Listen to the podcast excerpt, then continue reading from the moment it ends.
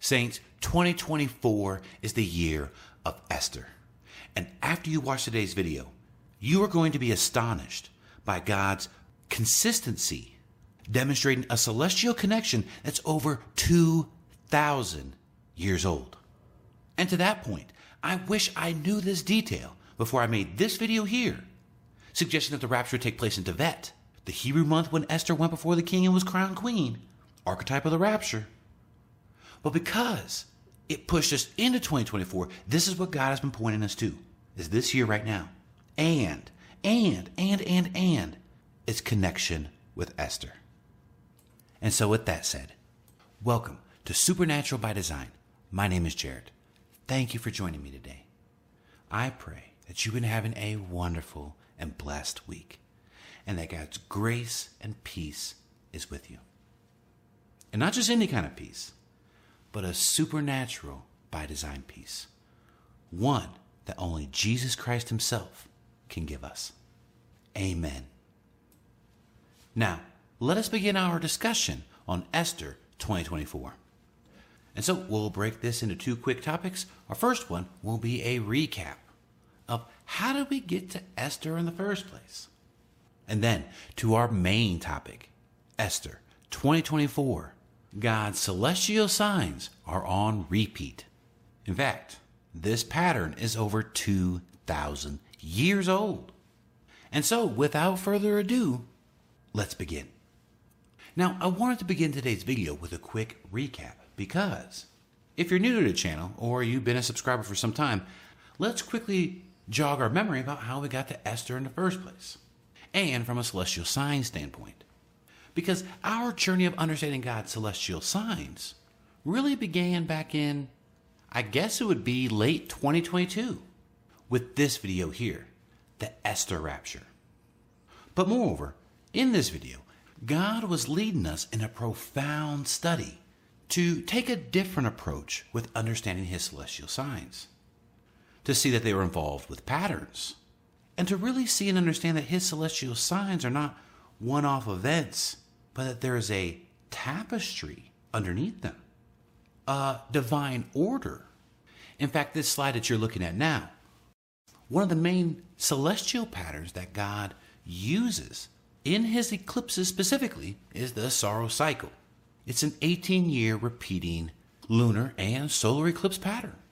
In fact, it's a well-documented scientific phenomenon.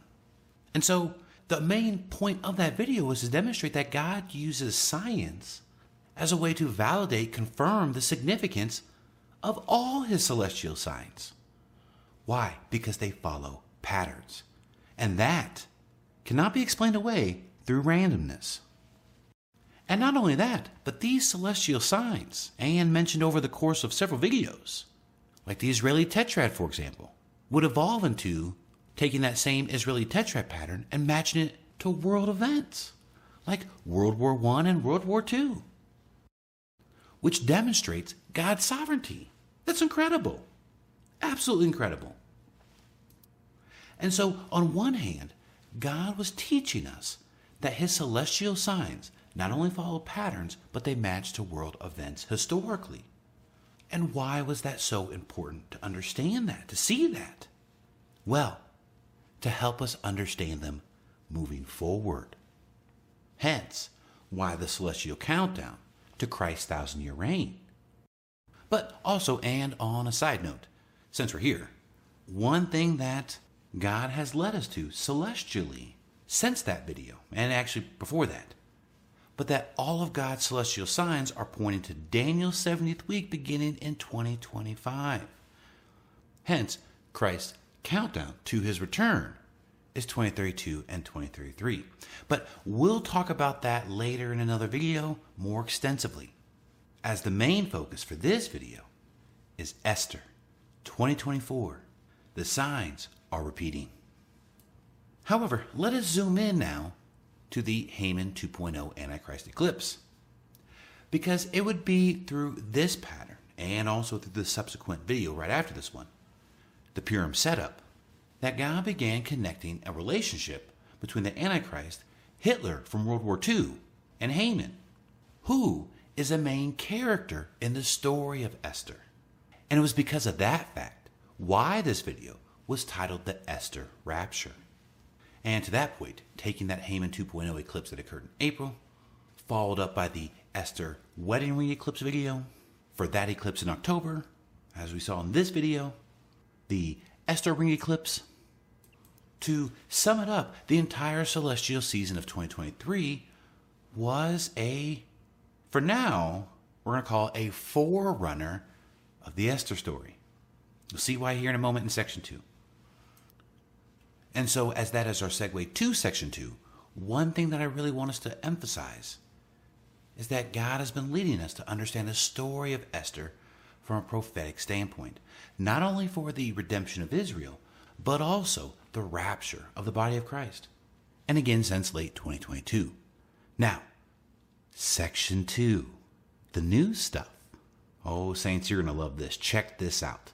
Here is why twenty twenty-four underscores the story of Esther. So you know how the entire celestial season of twenty twenty-three was pointing to Esther.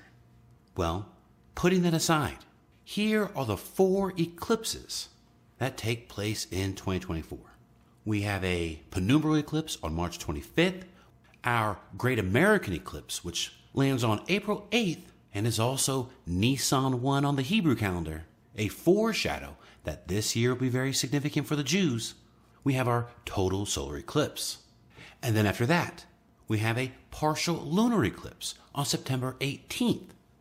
And then finally, we have an October second annular solar eclipse. And that one is very provocative for the Jews because that's the Feast of Trumpets. In fact, at that point, marking seven years since the Revelation twelve sign. As we demonstrated in the Proving the Revelation twelve sign video a few months back. And even repopularized recently with the U S debt clock. As some of you all might be familiar with that, as that occurred on January first of twenty twenty-four, underscoring that the Revelation twelve sign is a seven-year sign for Israel. And even to that point, the Revelation twelve sign is Esther two seventeen. And since the Feast of Trumpets solar eclipse of this year marks seven years from the Revelation twelve sign, there's a direct connection to Esther, the bride of Christ, underscoring why this video is so important. However, my overall point about the two solar eclipses that occur in twenty twenty-four, they both mark the first, Nisan one and Tishri one, the religious and civil calendars for the Jews. So this is a big year, especially for Israel, which in contrast means it's also a big year for the church, the body of Christ, which is why this span of four eclipses, two solar and two lunar for twenty twenty-four is extremely significant. And that's the main point and its connection back to Esther. Whether we are talking about the seven year count from the Revelation twelve sign and Esther to even the preceding year of twenty twenty-three, Esther celestial season, everything has been pointing to these four eclipses in twenty twenty-four. In fact, we'll even call them the four Esther eclipses of twenty twenty-four. And that is the foundation we are working with. Because check this out. Saints, you are not going to believe this. Putting those eclipse dates here, and now when we add the eclipses from four eighty B C, now, granted, it says four seventy-nine, but for whatever reason, NASA counts the zero year, and so this is actually four eighty B C. But saints, do you notice that it's the same exact eclipse dates as four eighty B C? Sure, with the exception of April eighth and April ninth off by one day, but the other three are spot on. Now, why is that important? Why is four eighty B C and the fact that the eclipses of that year are happening again in twenty twenty-four. Let me pull up this side. Saints, four eighty B C is when King Xerxes chose Esther. Isn't that phenomenal? I mean, what are the odds of that? We have been discussing Esther for all of twenty twenty-three, including Esther and the Revelation twelve sign, being a seven-year pattern, pointing to twenty twenty-four. And yet here in twenty twenty-four, all these eclipses are matching the exact same four eighty B C Esther story, the real Esther story. In fact, here's a little article clip from Jewish Candles dot com. Esther was included among the maidens brought before Ahasuerus, and the king chose her to become his new queen. Esther became queen in four eighty B C. You see, the very eclipses that Esther would have seen, we're seeing right now. If that's not supernatural by design, I don't know what is. God is incredible, confirming everything we've been discussing. Everything. Praise God for his patterns, his sovereignty, his infinite wisdom. In fact, let's just brag on that for a second, because we're even told in Ephesians chapter three, verse ten, that God's wisdom is multifaceted. You know, it reminds me of Psalm one oh four, verse twenty-four. Lord, how many are your works? In wisdom, you have made them all. There are so many verses in the Bible about God's wisdom. In fact, even the Apostle Paul tells us in Romans eleven, verse thirty-three, oh, the depth of the riches, both of the wisdom and knowledge of God.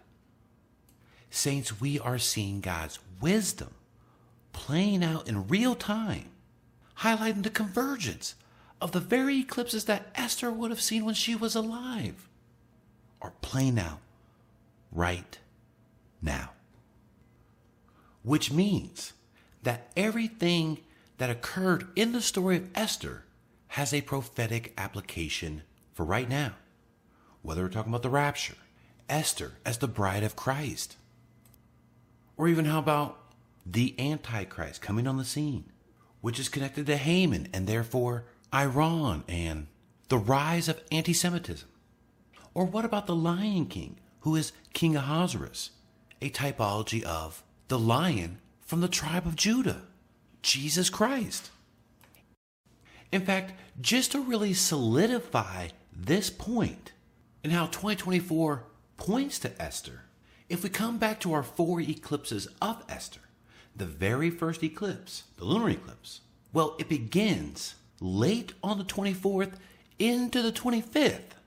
And as you can see from Stellarium, it occurs in Virgo. There's a Revelation twelve sign aspect to this. But nonetheless, that's not even the main point. Guess what Jewish feast that lands on? Purim.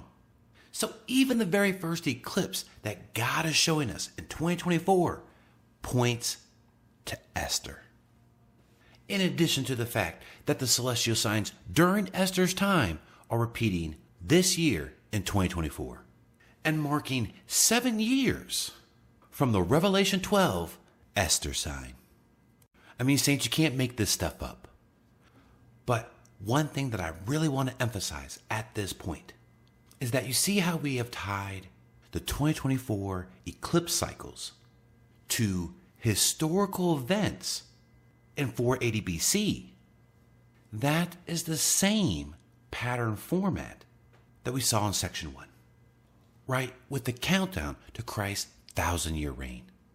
And so it's my hope that you see this is how God's celestial signs work. They're tied to historical events, they're patterns, in order that we can understand them moving forward. God's celestial signs are scientifically profound, which is why twenty twenty-four is supernatural by design, and where we're going to end today's topic.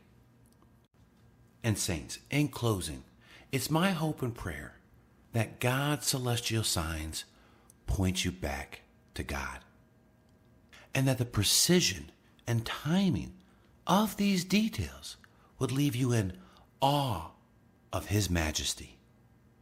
As we get closer to the rapture, it is of most importance that we draw closer and closer to Jesus Christ each and every single day. We can have a personal relationship with the creator of the universe. And that is mind-blowing. And so, I love y'all. Jesus loves y'all more than you can imagine. And the rapture could happen at any moment. Maranatha, King Jesus.